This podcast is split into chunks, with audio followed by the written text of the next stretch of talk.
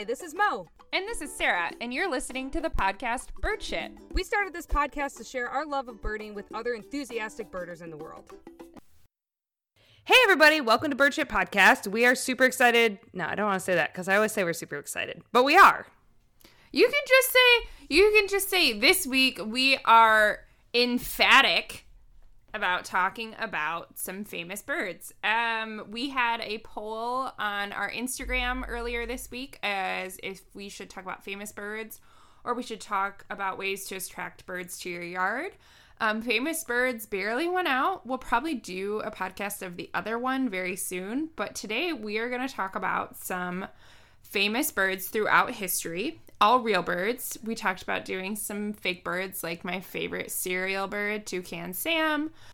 In that Instagram poll, when I was scrolling through who voted for what, it's very clear what birders voted for and what non birders voted for. What did birders vote for? All the birders wanted to know how to attract more birds to their yard, and everyone who like doesn't give a shit about birding was like, "Tell us about famous birds." So I guess we just have more non birders that listen to our podcast, or at least that vote on Instagram. Hey, but that's what our podcast is for birders, non birders, experienced birders, anyone who likes birds, birds themselves. Yeah. Oh, we should play our podcast for some birds. Dude, I will. Yeah? Yeah, I'll just blast it in my backyard and see what birds come. And what neighbors yell. Uh, no, our neighbors. I never see our neighbors. The house on the left side of us is like a duplex, and I've never seen them. And the house on the right is empty. Maybe I should just turn that house into like a giant bird cage, break a window, and like just allow birds to live in there. Great. Excellent idea. Hmm. It'd be an easy way to get free bird noises for a podcast. Good way to gather up some recordings. I think one of the most famous birds we should talk about, which isn't one bird, but actually a movie, is the classic Alfred Hitchcock horror film released in 1963 based on the novel by Daphne du Maurier named The Birds. So, this is a classic horror film that uh, has the premise of a young socialite named Melanie Daniels, who's played by Tippi Hedren, pursuing a love interest named Mitch Brenner, played by Rod Taylor, in a small coastal town of Bodega Bay. And the birds are not into their fucking romance, they hate them. So, though the motivation for the birds attacking isn't quite made clear, it's basically the whole plot of the movie is that Tippi Hedren shows up in this small town. She's brought some lovebirds that, you know, her the man she's interested in wanted to buy. And then all of a sudden she like is in on a boat coming into the town, she gets attacked by seagulls. So um and then throughout the movie they are just like viciously attacked and threatened by crows, seagulls, and sparrows, along with like a couple similar species of birds. Um, though it's not one specific famous bird, I think this movie has garnered a lot of attention and is the impetus for a lot of people's fear of birds. So, I would like to talk about some fun facts about this movie as well because it's kind of fucking insane, some of the things. So, the one actor who played the main love interest, Mitch Brenner, the actor's name is Rod Taylor, claims that the seagulls who were used in the movie for, you know, being shown as attacking the people were fed a mixture of wheat and whiskey. It was the only way to get them to stand around so much. That's legit Mo- what I happens to me when I drink a lot of beer and eat a lot of bread. I just like Start, stand like, around in like a coma like dude, I fucking love carbs. I know, I think that's insane though that like they're like, "Oh yeah, we're just going to basically get these birds really drunk and they'll hang around with us." Like Although now that I think about it, it's probably probably wouldn't be beer for me. My chosen wheat would probably also be the form of whiskey. So it would really just be whiskey and whiskey.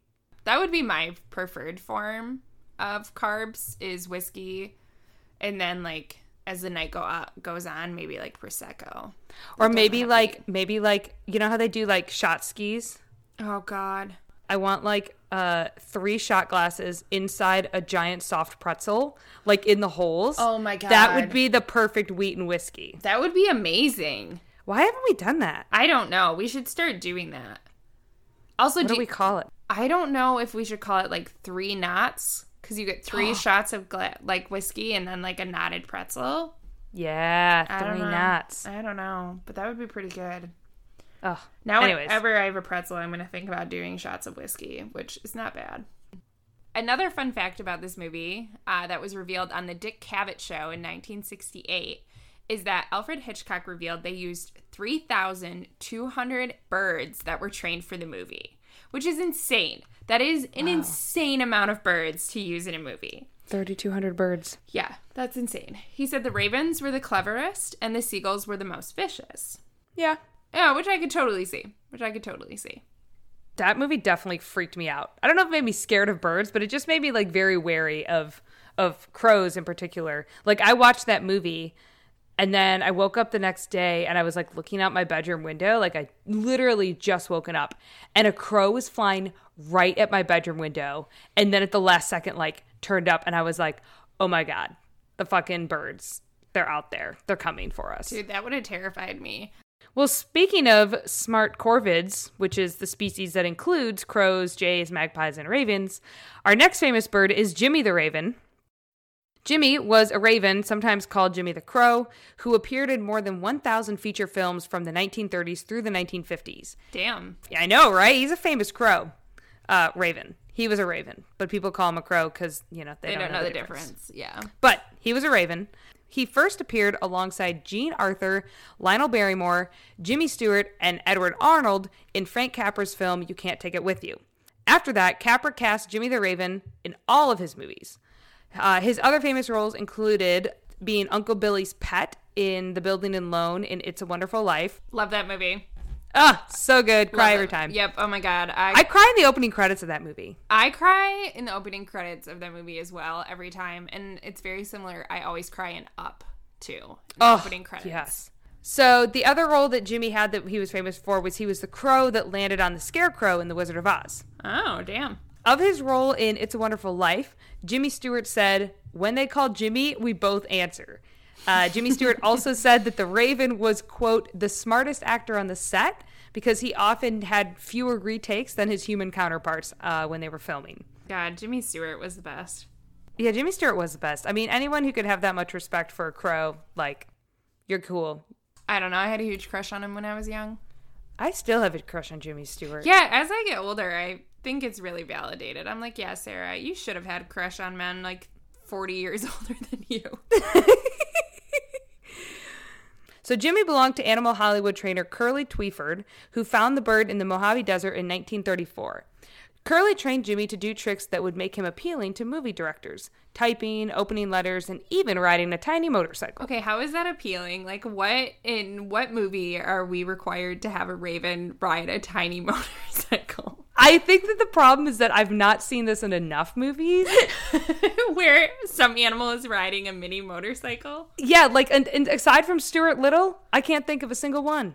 Um, what was the? There was a book about a mouse who rode a motorcycle. The mouse and the motorcycle. Yeah. Maybe that's what I'm thinking of. No, I think in Jimmy Stewart or Jimmy Stewart. Stuart Little. I think in Jimmy, Jimmy Stewart, Stewart Little. we should make a movie about a mouse that talks like this. Yeah, is that your? Oh my god! Remember how we talked about your impressions? I think, I think that one I have, can't even describe it, but it was really, it was definitely Jimmy Stewart. It was Jimmy Stewart Little. Yeah.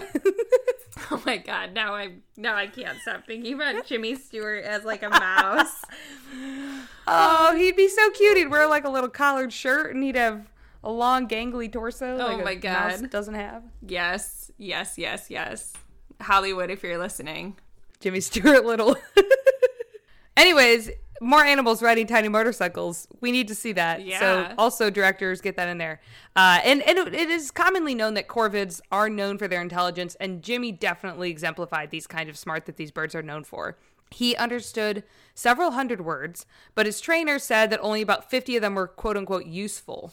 Uh, he was a quick learner, and he only needed about a week to learn a new useful word, two weeks if it had two syllables. So I'm assuming useful was like things that would be used in a movie, Yeah. even though he probably understood other words. He just didn't know that they were associated with actions or something, maybe.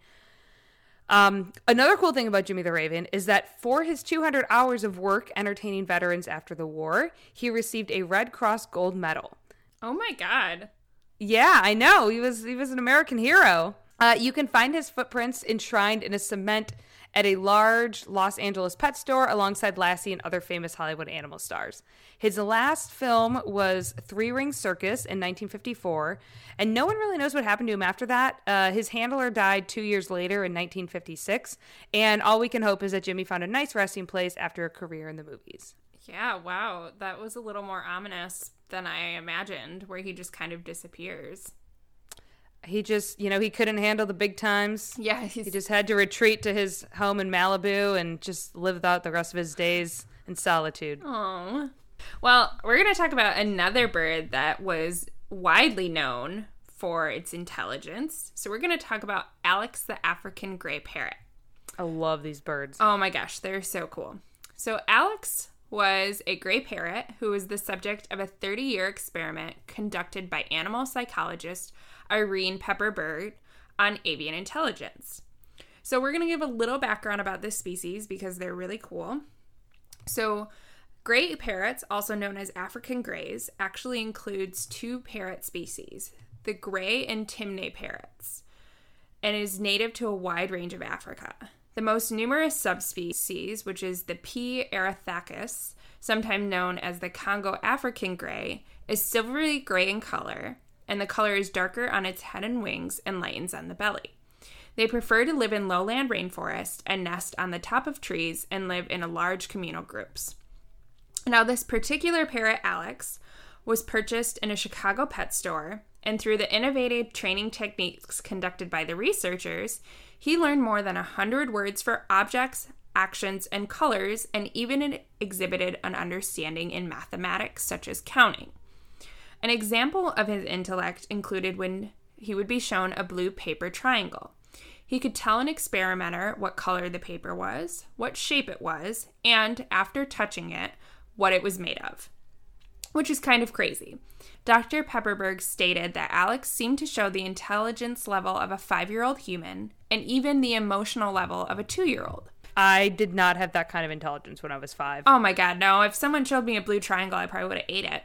Um, sadly, though, on September 6, 2007, after stating to his trainer the night before, You be good, see you tomorrow, I love you, Alex the parrot passed away due to natural causes at the age of 31.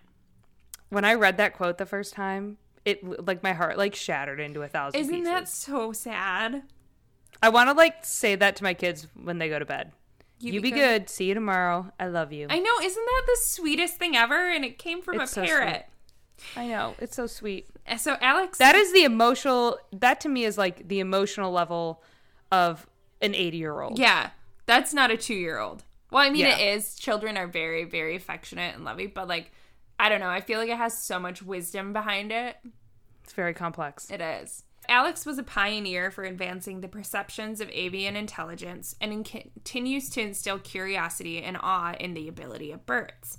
However, this species faces great threats from the illegal pet trade and environmental loss and are currently listed as endangered in one of their largest habitat areas. So, we just wanted to kind of make you aware of how the illegal pet trade can impact species. And if you want to learn more about how to help, there are several organizations dedicated to saving these parrots, along with other endangered parrot species, one of which is the World Parrot Trust. We'll include a link to it on our website and where we post this. And it'd be really cool to save more insanely intelligent African gray parrots like Alex. R.I.P. Alex. Yeah, See you tomorrow. You be good. love you. Uh, so we've talked about penguins in captivity before. Roy and Silo, they were the gay chinstrap penguin pair that lived in the New York Central Zoo. We covered them in our gay birds episode. Uh, and today we're going to talk about another species of penguins. Uh, Pierre, who died in 2016, was a 33 year old African penguin who was the first penguin to have bald spots restored. Pierre was believed to have molted his last feathers in June of 2004 and he didn't grow anymore. He had bald spots on his chest and his back and his entire tail and head. There wasn't a blood infection or anything, and they thought that the problem might be like a low grade kidney issue. So wait, are you telling me that it's not okay for penguins to be bald? I'm telling you, it is absolutely not okay for penguins to be bald. And here's why. So the problem was, oddly enough, um, the biggest problem that he faced was being too cold. Oh. I know. So it was a cold penguin. So he was shivering and he didn't want to go in the pool because uh, he would just get too cold, which is actually a good thing because it might have caused hypothermia if he stayed in there for too long. So even though he was the alpha male of the colony at the zoo, he started to become really antisocial and the other penguins would actually like shun him. Like they didn't want anything to do with Is him. Is this like when you're like have one friend who's like, I don't want to go swimming today, and everyone's like, Get in the pool, get in the pool, you're being a dick, get in the pool. yeah. Probably. Yeah. And his friends like didn't want to push him in. But I think it's also just like any guys out there who are going through balding, like this is sort of like a trigger, right? Like I should have said that. Like if you're balding, this might be a trigger because you know, this bald penguin was being ostracized by his friends and family and no one loved him. So just watch out. Trigger. Uh, so Pam Schaller, the senior aquatic biologist at the zoo, tried warming Pierre with a heat lamp and a few hormonal treatments to help him get his feathers grow back, but no dice. Thinking about how deep water divers stay warm in the water inspired her to try putting Pierre in a wetsuit. She worked with Oceanic Worldwide, a wetsuit manufacturer, and a children's costume seamstress by the name of Celeste Argel. The wetsuit they designed was a vest with holes in it for his wings so he could move them around freely. It was made of 3 millimeter thick neoprene that allowed for a wet dry movement and warmth. The colors, white, brown, and black, all drew attention when they were testing them, but black seemed to draw the least attention, so they decided to choose that for the color. And the vest was secured uh, with Velcro vertically down his back so he could gain or lose weight and not have to get a new vest.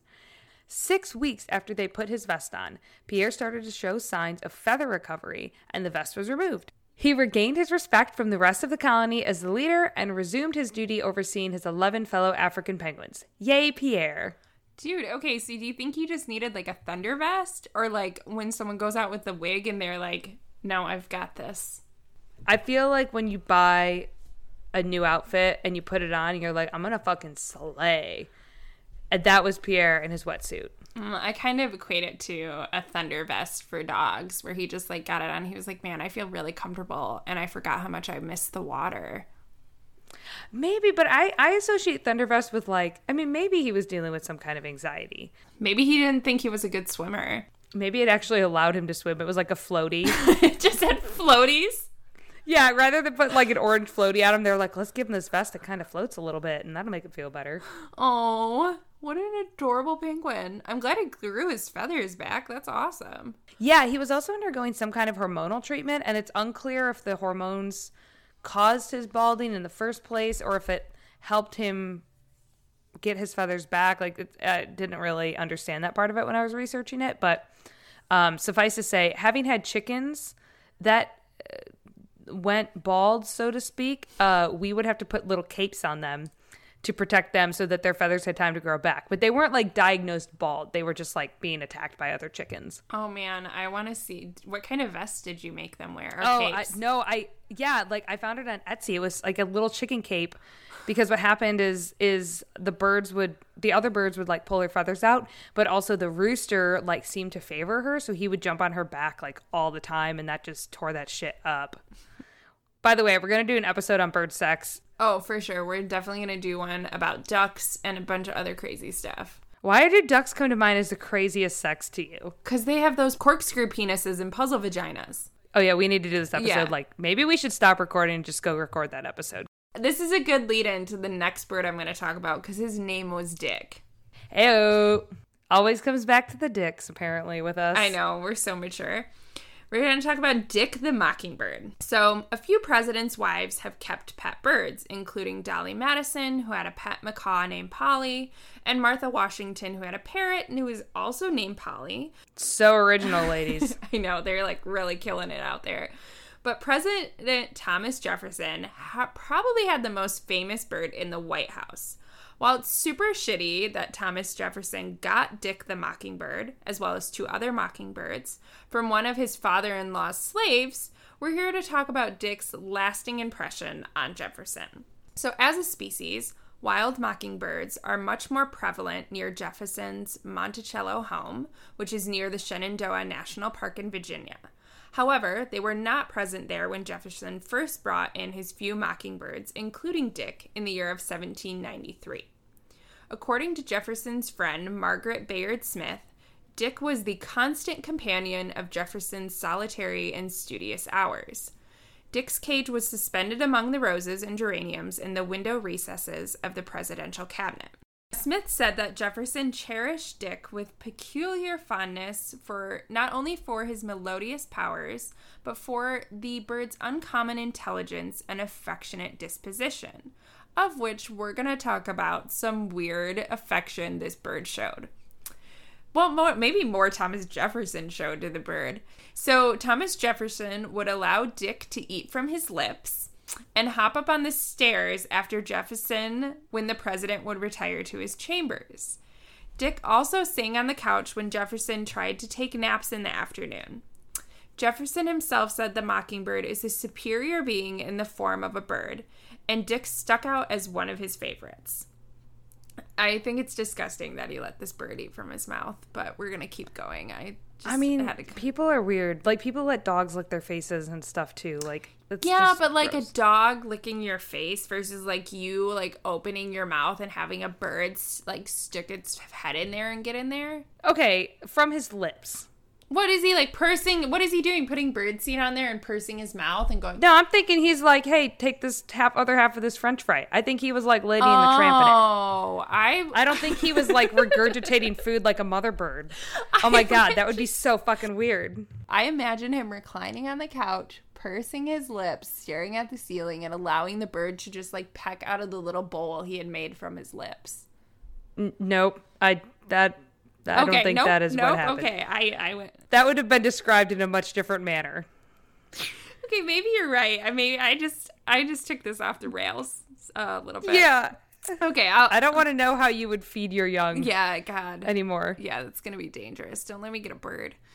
Well, for these birds, when Jefferson originally bought them, it was believed they only came with a few songs they could sing. And it's believed that Jefferson actually provided additional musical instruction to the birds. Jefferson's butler said that the birds' songs included popular American, Scottish, and French tunes, as well as imitations of all the other birds in the woods. Some of his mockingbirds joined Jefferson in France in 1784. After traveling on the ocean for a month, the birds interspersed their first European performances with long imitations of the creaking of the ship's timbers. I think that's fascinating. I think it's insanely fascinating what they choose to imitate and what they pick up on. Mm-hmm. I think it's super cool. So yeah, that was a that was besides the sharing food from his mouth and the bird like singing to him as he slept, like the weird love they had. This bird's really cool. I wish we lived somewhere where we could observe mockingbirds because I'm fascinated by them. Oh, I think they're so cool. Since mockingbirds sound like what they're mocking, you could definitely do a mockingbird impression. I wonder if I could do the creaking of ship's timbers. Okay, now we just sound like we're making noises for a horror movie monster. You know, we didn't even sing the song What song? from from Dumb and Dumber. I do not remember that song at all. Mock, yeah, in, yeah, bird, yeah, yeah, yeah. Mockingbird, don't everybody have you have you heard, dude? When they're singing in the car with the gas man. Oh, I that scene. I love every scene in Dumb and Dumber. It is by far. I've not. I've watched. I, that is a movie I've watched more than any movie in my entire life. I love that movie, but I am not good at remembering quotes from that movie. oh, see, I don't quote many movies. Just Dumb and Dumber. I think I actually only quote Dumb and Dumber anytime I'm quoting a movie. I have a quote for every circumstance from that movie. Apparently you do, because it just really worked in our podcast right now. Maybe that should be my new goal to try and quote Dumb and Dumber in every episode. I think you should. And our listeners just listen and comment on the episode for the Dumb and Dumber quote. All right, Going forward. Challenge accepted. Challenge accepted. Challenge accepted. I'm never going to Yes. know, so just be in the dark about it. Rufus the Hawk, who was not in the movie Dumb and Dumber, and I'm pretty sure Mo doesn't have a quote for, is a Harris hawk, and he's used by the All England Lawn Tennis and Croquet Club to keep pigeons away. The reason it's important that he's used by the All England Lawn Tennis and Croquet Club, super long name, is that they take care of the place where the Wimbledon Championships are held. And the club calls him an important member of the Wimbledon family. As a side note, if you are a tennis person or want to watch some tennis, the tournament is currently going on until July 14th. So Rufus gets a run of the 42 acre grounds, and on the grounds, he works periodically during the year. He was working during the 2012 Summer Olympics in London, and then during the two week Wimbledon Championship, which takes place every year, he works every single day on the courts. He also has some side jobs to scare pigeons away from hospitals, airfields, landfill sites, and Westminster Abbey. So, some drama that occurred in Rufus's life is one night in 2012, he was stolen from the back of his owner's car, which caused global outcry. The media called Rufus the world's most notable bird and one of Britain's best known birds. So, normally they would prevent this from happening because he wears a radio transmitter so that he he can be tracked. But it's removed at night so he can sleep, so they couldn't find him when he was stolen.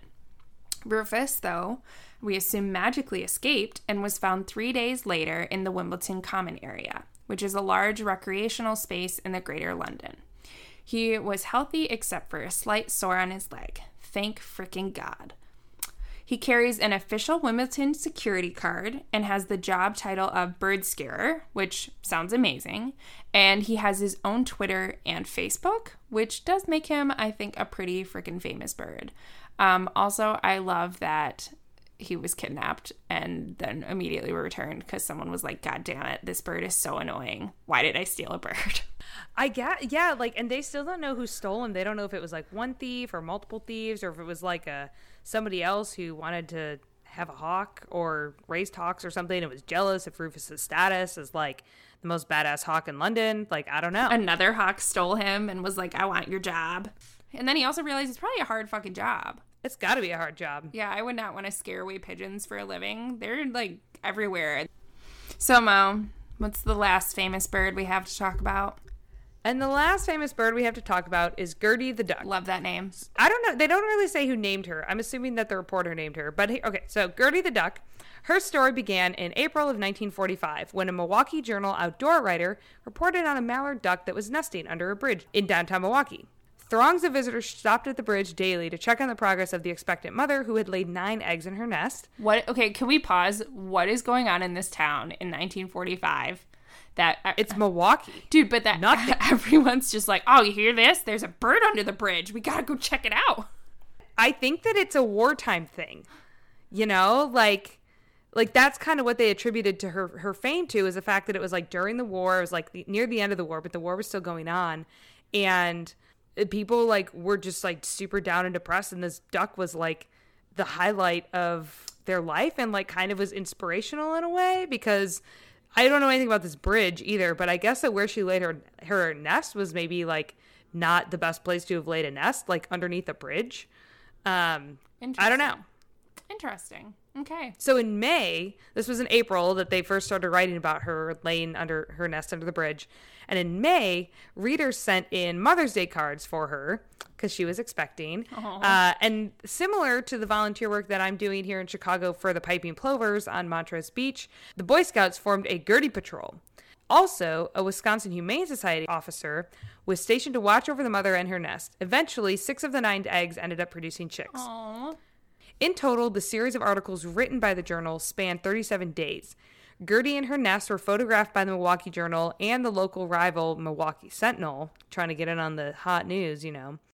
Uh, Gertie was also featured in Life magazine Oh and had a front page story in United Kingdom's Daily Express. Reader's Digest also ran a story on Gertie entitled The Duck That Made Milwaukee Famous. For Milwaukee. Poor Milwaukee, like they've been producing beer for a while and it was ended up being this duck that got them on the map. oh my god, that's awesome. Kind of going back to your point, like it is kind of weird that this duck had to be so famous, but they they do think that the fact that it was wartime and like sort of her heroic efforts to raise these ducklings were sort of inspiring to a lot of people who were just sick of hearing about the war and the depressing news from overseas all the time. No, I'd follow a duck right now. That would make me happy. Dude, maybe we need we need a new Gertie. We need Gertie 2020. Oh is what we my god. So somehow, despite flooding and storms and a nearby fire that was took place on a bridge, Oh my god, what's going on on this bridge? I think that the Milwaukee Bridge here is the unsung hero of this, Gertie the is- Duck This bridge is keeping Gertie going. Yeah. Uh, luckily, five of the ducklings ended up surviving, as did Gertie, and they were actually put on public. This this part just I don't understand. The ducks were put on public display in the nearby Gimbel's department store windows, where more than 2 million visitors stopped in to see them uh, and their famous little feathered family. The ducks were later relocated to the Juneau Park Lagoon on Milwaukee's lakefront. So you realize whoever worked at this department store had to clean up so much duck shit. How about the fact that they had to somehow get these ducks inside the store window in the first place? Yeah, that seems kind of cruel. So things end up being all right for Gertie, though. So in 1997, American artist Gwendolyn Gillen created a four foot tall bronze statue of Gertie. You can find the statue near Gertie's original home, the Wisconsin Avenue Bridge in downtown Milwaukee. Okay, we have to go get a per- picture taken with Gertie. We do. We definitely do. I think that this should be on our bird bucket list. Getting a photo with the Gertie statue. yep. I cannot believe that this duck became so famous because there are constantly animals putting nests in places that they shouldn't. It's so true. And and I don't know what it is about this particular bridge that was so bad or so ideal from Gertie's perspective, but Maybe Gertie was sick of the war and she's like, God, I'm just gonna lay my eggs here. I'm so over it. Just gonna start. yeah, like life." where's her where's her husband, huh? off in the he war? get drafted? yeah, he got drafted. The drafted mallard. The first drafted mallard ever. He's probably over there with Jimmy Stewart Little. Oh my god. Jimmy Stewart Little is gonna be the best combo movie ever. Can we just like? I think we need to revisit that because that is like one of the funniest name jams that I've ever heard. I love it. I love it so Jimmy much. Jimmy Stewart Little. Jimmy Stewart Little, and it's Jimmy Stewart like with like he looks very much like Jimmy Stewart, but with mouse features. And it's gonna be really CGI and very scary. And he rides a motorcycle in it. And his whole thing is should we just like combine all of the like movies he's been in and make it into a plot as him as a mouse? Like at first he's spying on his neighbor who he thinks is a murderer because he got in a he got a motorcycle accident. So now all he can do is hang out around in the house and look out the windows. But then he recovers very quickly but develops a sense of vertigo.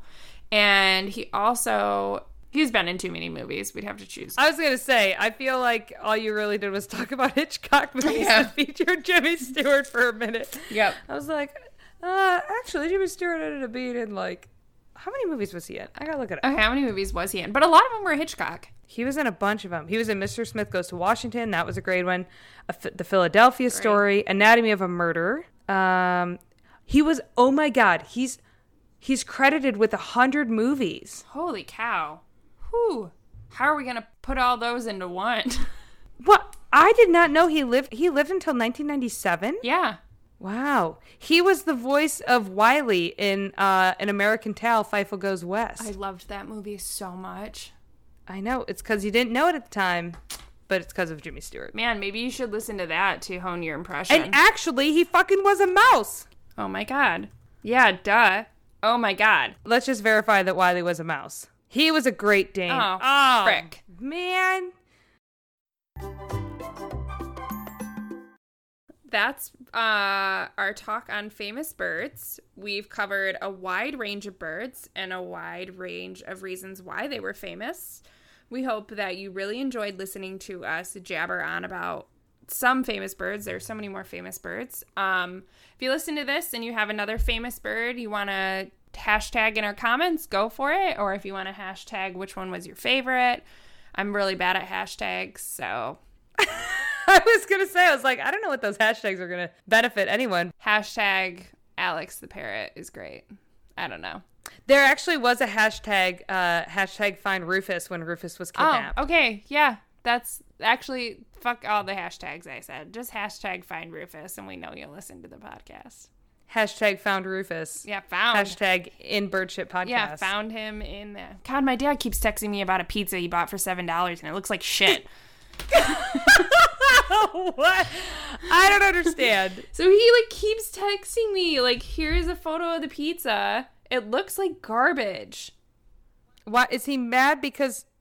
Oh, that pizza looks really bad. It looks terrible. It's like got like Like, So wait, is he mad because to me a seven dollar pizza is like you should never be complaining no, about that. he was like mod pizza. Doesn't it look great? Only seven dollars. Seven dollars! Exclamation point! Seven dollars. so he's excited about the Yeah. fact that it was seven dollars, Yeah, but not about the I'm fact that it looks like shit. Yeah, it looks like shit. Like it's not even a uniform pizza shape, which like I don't really care about the shape, but like It's artistic. yeah, that's what it looks like. It's got like green olives, pepperoni, red onion, banana It's peppers. got raw red yeah, onion. raw though. red onion. That's weird. This is disgusting. Yeah, but Your dad's gonna be feeling that later. oh god, I don't understand. But yeah, I got like 200 text messages about it. Sorry. Only seven dollars. Only seven dollars for garbage pizza you could have made for four dollars. Yeah, so if anybody has any other famous birds we missed, feel free to find us on Instagram at Birdship Podcast. Don't forget to, to uh, I was gonna say, I was gonna say tweet, but then I was like, don't do that. But actually, you should tweet at at Rufus the Hawk because he's on Twitter. Yeah, dude, Rufus has ten thousand followers. he needs more still, probably, right?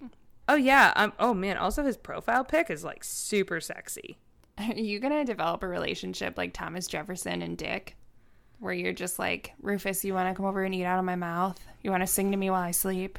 Uh, maybe, but hopefully not. I can't believe that you just looked at his Twitter photo and you're like, yeah, this bird's hot. as somebody who's not into birds of prey, they did a pretty good job with his. Like, if you can make me say that, and I'm not into birds of prey, feeling like it's a pretty good pick. I'm probably gonna drool when I see it. Damn, you mean this close up where you can just see his eyeball? yeah, but like, it looks good. Okay, everyone go look at this photo and then tell Mo how wrong she is with the hashtag Rufus not hot hawk because it's just a picture of his eyeball and like a balding spot near his eyeball and then part of his beak. Like it, Okay, fine. it looks like he's smiling. I mean, I'm leaning into the personality part of it a little, but He's like smiling. He's also just stoic. yeah. Ooh, I don't know, girl. I don't know what's wrong with you. Thanks to everyone who voted to make this episode possible. We will be coming out with new episodes, and one of them will be the losing one from our vote, No one's ever a loser on this podcast. Let's just be real. except the host. Yeah, except for the host. We're big losers. Love it. Just love living that loser life. Um, our podcast drops on Tuesdays, so we'll always have a reminder on our Instagram when it drops. Sometimes Wednesday, you know, if life gets in the way, shit happens. You all know. You all got adult jobs and lives that you're living. You're out there in the world, and sometimes you're like, oh man, I was gonna do this thing, and then you don't because you ate popcorn and drank too much wine. You fell asleep on the couch at seven o'clock. Uh, thank you for listening to Birdship Podcast. Yeah, thanks, guys. Keep your eyes to the sky.